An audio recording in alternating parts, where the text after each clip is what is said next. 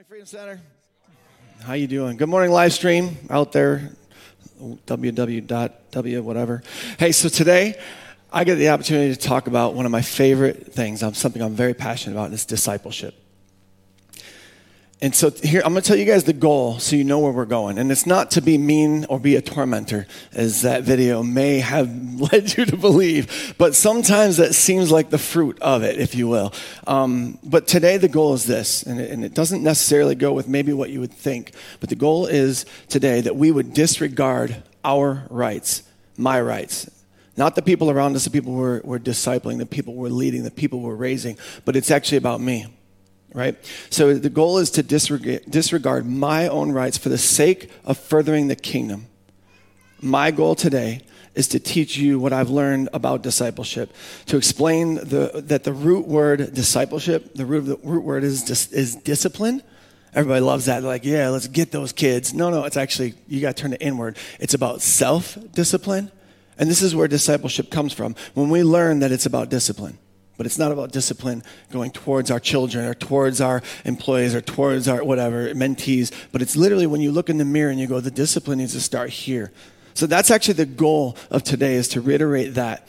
Um, I've been here for 22, three years, I don't know, something like that. Uh, I started attending and I accidentally became a pastor on staff, youth pastor for 18 years. I mean, that's literally just the way it went. Um, youth pastor for about 18 years and then been doing the academy for going on seven, I believe, seven years. And, and so discipleship has always been a, uh, something that it keeps me awake at night, right? It's something I'm passionate about. It's something um, believing in people and, and seeing and holding them to what they can do, you know, like Pastor was saying. So God gave me this simple word, um, I don't know, a month ago or something like that. And it's this self discipline is the best form of discipleship. In a nutshell, that's what we're going to talk about today. And that's, that's pretty much what it all boils down to. About two weeks after I wrote this down, Pastor Jim's like, hey, I want you to speak on discipleship. I was like, cool. I totally forgot I wrote it down. Had no idea. And then three or four days later, I was like, I'm gonna start, you know, praying on this and just getting ready and preparing. And then all of a sudden, I was like, Hey, I think I think God gave me a word the other day. And I look, I'm like, Oh, cool. And so it, this is just this is just life, right? This isn't like some fancy plan or scheme to make people do what you want them to do, but this is actually about life and living life and living it correctly, right? You guys with me? Kingdom stuff. Kingdom stuff. That's what we're going to talk about. It's kingdom stuff. That's all it's all about.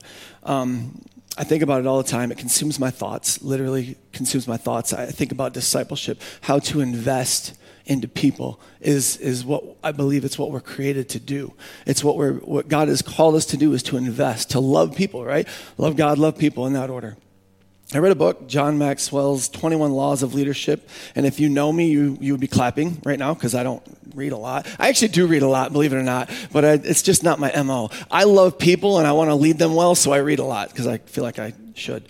Um, but the, the law number 13, which they, he calls the law of the picture, it's the 21 laws of leadership. The law number 13 is the law of the picture, which states this People do not do what they hear people do what they see.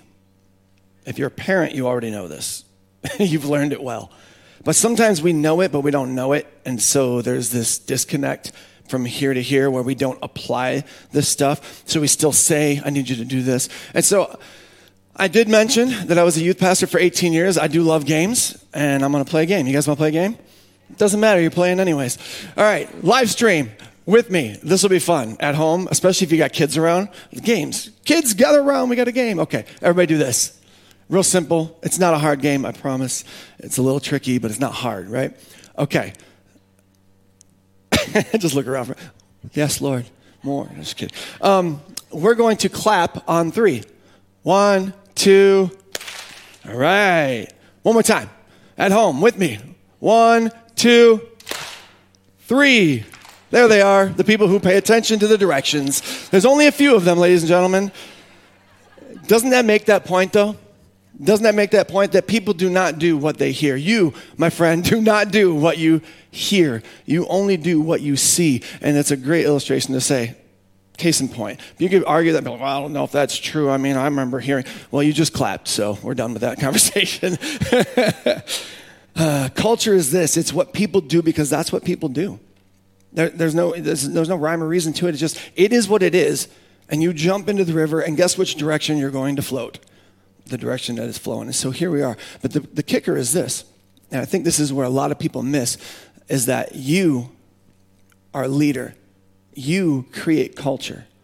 I know people want to debate that so much. But because of this statement right here, I wrote this, or I didn't write this, I stole this. it says, because of this, we must embody our ideals to create a picture, the law of the picture, to create a picture of what will inspire people to follow our lead. First of all, do we really want people to follow our lead? That's a self reflection moment right there. When I look behind me, do I want kids following me? Do I want people following me? Am I leading them in the right direction? The other thing is, when did I get that and I recognize that the biggest thing is me leading myself, then, then I have to have this picture. My life has to be an example. It doesn't mean look up the answers on YouTube. It doesn't mean look up the answers on YouTube and be like, well, here's the answer. I Googled it. Okay, that's great. Information is wonderful, but it, it, half the time it doesn't even stick here. Even when it does, it's not being applied. It's what you apply, it's what you do, it's who you are, it's the integrity, it's the character of the person that you are. That's what makes it. That's what makes you somebody who's discipling people, who's training up a child in the way they should go. When you have it down in your life, live it out loud, right? Live it out loud. Lessons are not culturally taught, they're culturally caught. Pastor Jim said that, I think it was week one. I was like, yes, Yes, yes, yes. And we can do the one, two, three thing again if you want, but people do what they see, right? People will produce what they see. People will produce what they see. We've all seen this. We've seen this in people's families. We've seen families that are just addicted, uh, and, and everybody in the family is addicted to something.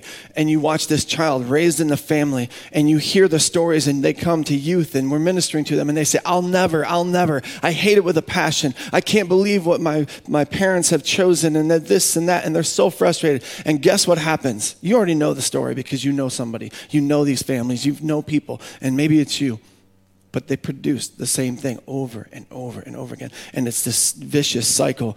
Culture produces, and we get to create that culture. We get to set that. The same thing's true with good habits and good good things like like literally uh, budgeting and, and prayer life and being in the Word. Those families, those households are producing that.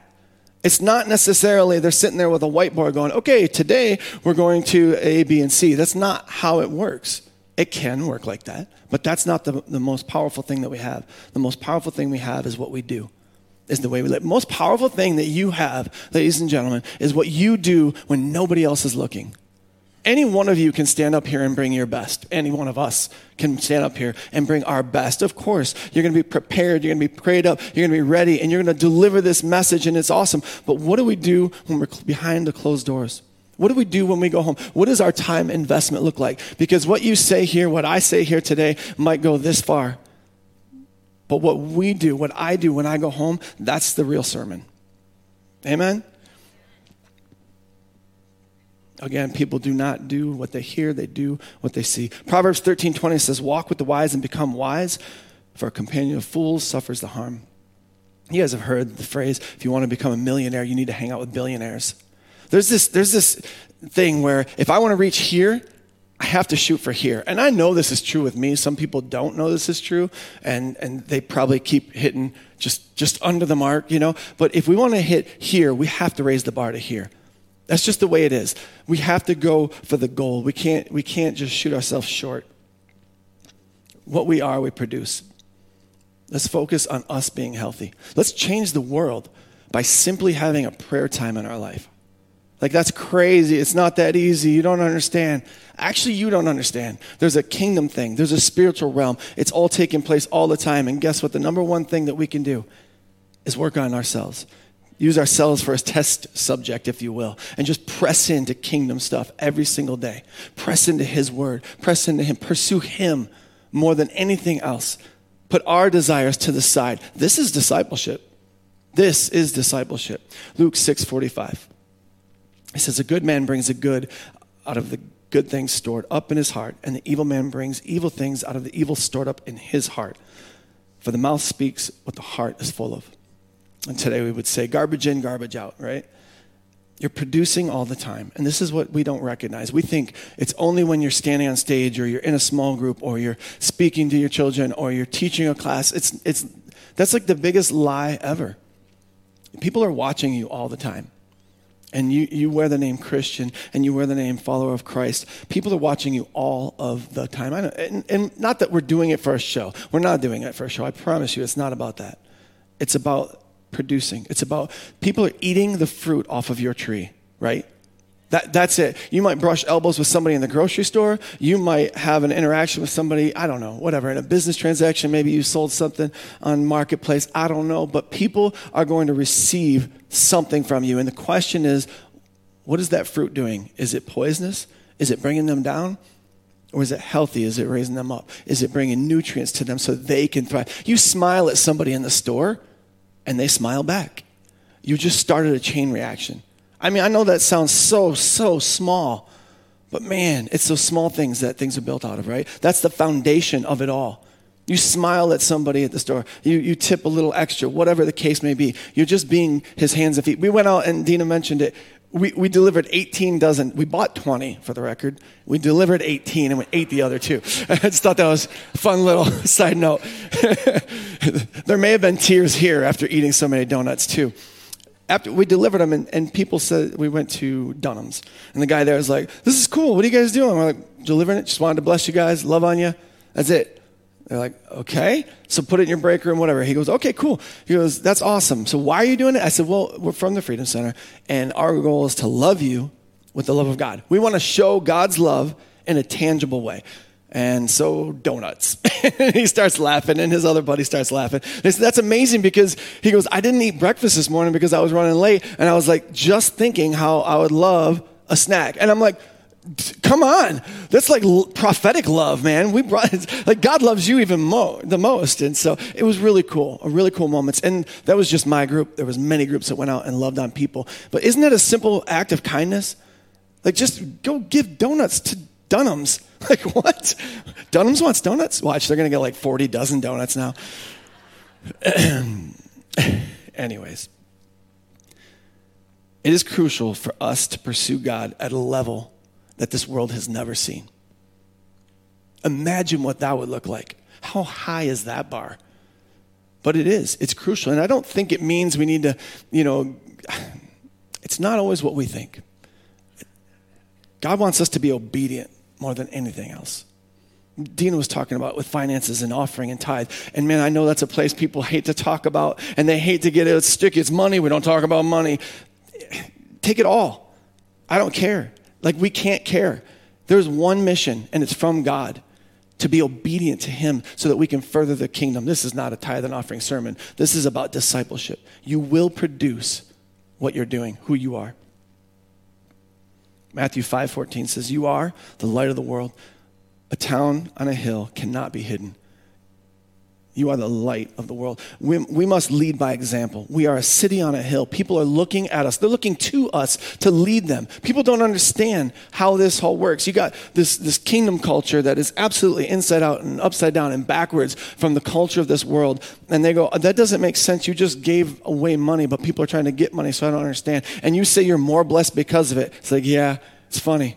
You just gave away time, time and money, two things that nobody wants to, you know, give away. And you're giving away time to go serve at this function, and it doesn't make any sense to me. And they're, they're watching you.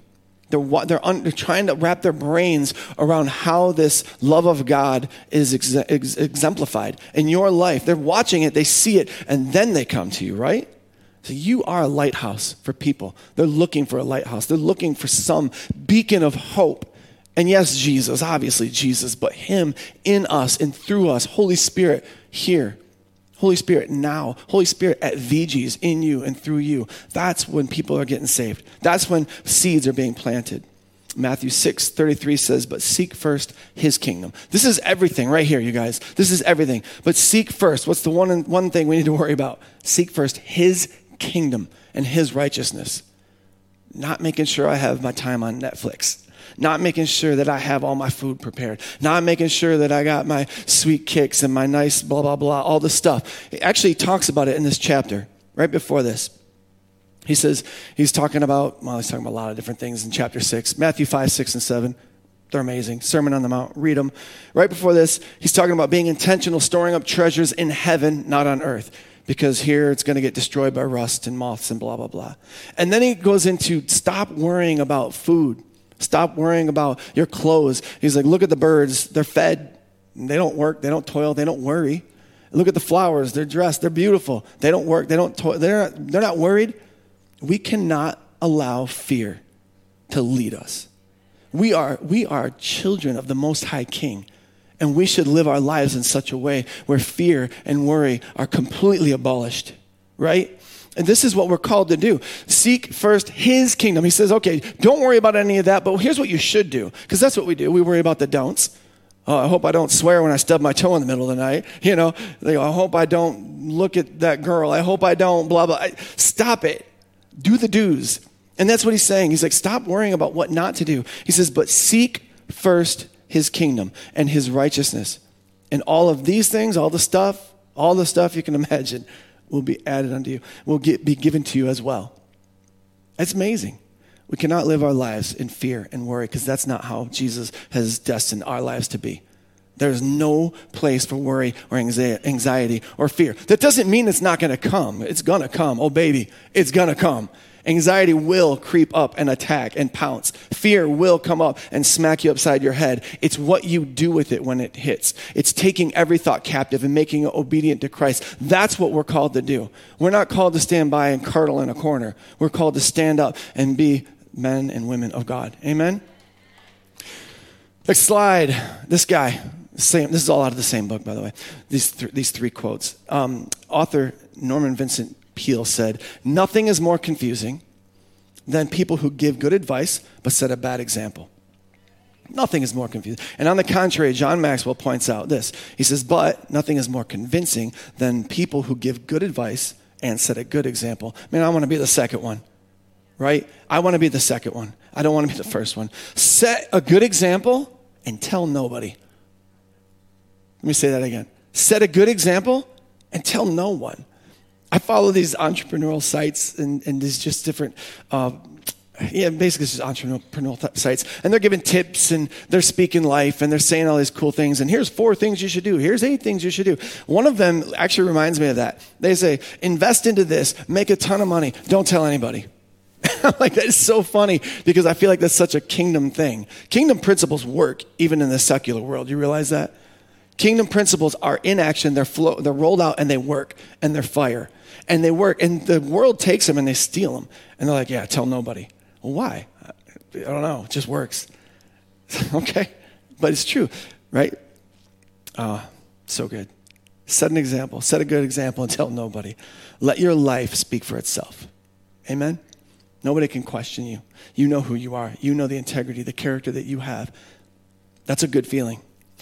You produce good fruit, bumping elbows in the grocery store. I love that because you know you you might not talk to the person, you might not see, you might there's no interaction, and yet they got to eat the fruit of your tree because you are pressing into the word, you're pressing into your king, and you're running as fast as you can towards the foot of the cross. And people will absolutely glean from that. So discipleship, it is not a power trip. It is not this ability to tell people what to do and then they do it because they're scared, because of fear or whatever. It's actually quite the opposite. Discipleship is not about convincing somebody to do something. It's about living your, your life in such a way that it cannot be denied. That's what discipleship is. Living your life in such a way it can't, cannot be denied. It's about loving like God loves. Luke 9 23, it says that, then he said to them all, Whoever wants to be my disciples must deny themselves. Say that with me must deny themselves. One more time. They must deny themselves and take up their cross daily and follow me. Deny myself, that is very counterintuitive. Come on. That is very counterintuitive. No, when I want to go to the gym, no, that doesn't happen. But when I go to the gym, you know what I mean? Like there's moments when when I don't when I want to get up early and go for a run or whatever the case may be. When I want to get into my word, sometimes I don't want to, but I do the things that I've, I've laid this out, and this is the schedule. And even when I don't want to, I do it. The self discipline is real, and the self discipline is contagious. And you, as you as you pursue that lifestyle of self discipline and live according to the gospel, according to the king, kingdom, you're going to be producing and people will follow you. He says this whoever denies themselves and picks up the cross daily and follows me. That's what we're called to do. That, that is so funny because it's like, well, that's a separate thing. It's not. That's actually discipleship. That's you, self discipline, picking up your cross, telling yourself no when you really, really, really, really want to say yes. I know most of you haven't been there, but I have. So I know what it's like, right? We get frustrated when people come up to us and they're like, hey, I need advice. And you're like, oh, I actually know this one. And you tell them, boom, that's the answer. Super simple. Done. They walk away and they do the exact opposite of what you said. Like, what's wrong with you? And sometimes it's your kids, but other times it's your friends. And other times, you know, you just get people of all, but that's just people. That's the way it is, right? That's the way we are, I should say. That's the way we are. Because how many times have we done that to God? And it's like, oh, God, that's great advice. I'm going to try this out, see if it works. What? What the? That is not okay. But that's the way we live our lives. It's crazy. It's crazy. And it literally is crazy because we think it's going to be different and we don't follow what God's word is clearly saying. Galatians 5 4 says, Those who belong to Christ Jesus have crucified the flesh with its passions and its desires. I don't know about you, but I have a lot of passions and desires that may not align with the kingdom. and it's this constant battle of me versus me, right? You know, in youth, we talk about this all the time, and I'm sure you've heard it before, but there's the two dogs inside of you constantly fighting, and it's the one that you feed the most is the one that's going to win. It's true.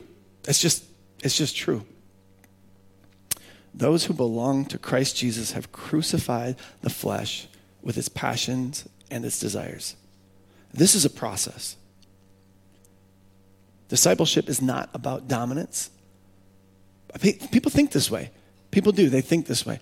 It is not about dominance. In fact, I'll tell my students this all the time. I said, it is impossible, absolutely impossible for you to get in trouble.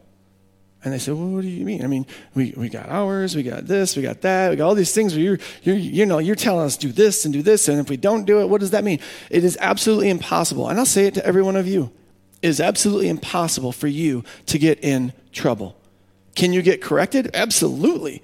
But don't you want to be corrected? I do. I don't want to live in a way where I'm walking around doing things wrong and I think it's just, and I, I could justify it, so therefore it's okay. No, no, no. If you see me doing something that's not correct or does not line up with the Word of God, if you don't tell me, you do not love me. You are not my friend if you do not hold me accountable. Period. And so I tell them, you can't get in trouble because I know your heart. You literally have dedicated an entire year to pursuing the kingdom to memorizing 520 verses, to spend an hour in prayer every day, two hours in study every day, going out and loving on this world every single day. How could you possibly get in trouble? Well, because I showed up three minutes late.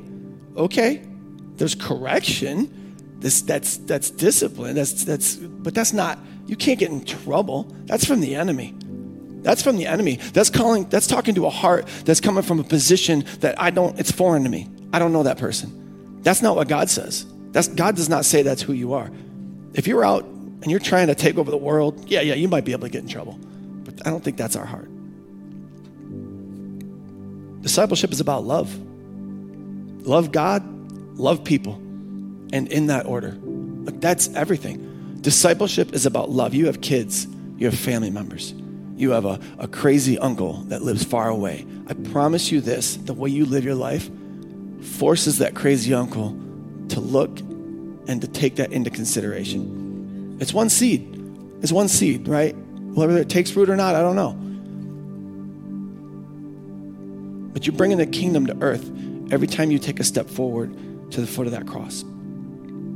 When you love God and you do everything for Him, it becomes, it's no longer I who live, but it's Christ in me. And when that takes place, you're in that moment. You're, you're in His will. Discipleship is literally a legacy. Because when you're gone, the seeds that you planted are still going to be here. The fruit from the seeds that you planted is still going to be here and it's going to be producing. I, Dina talked about her great grandma.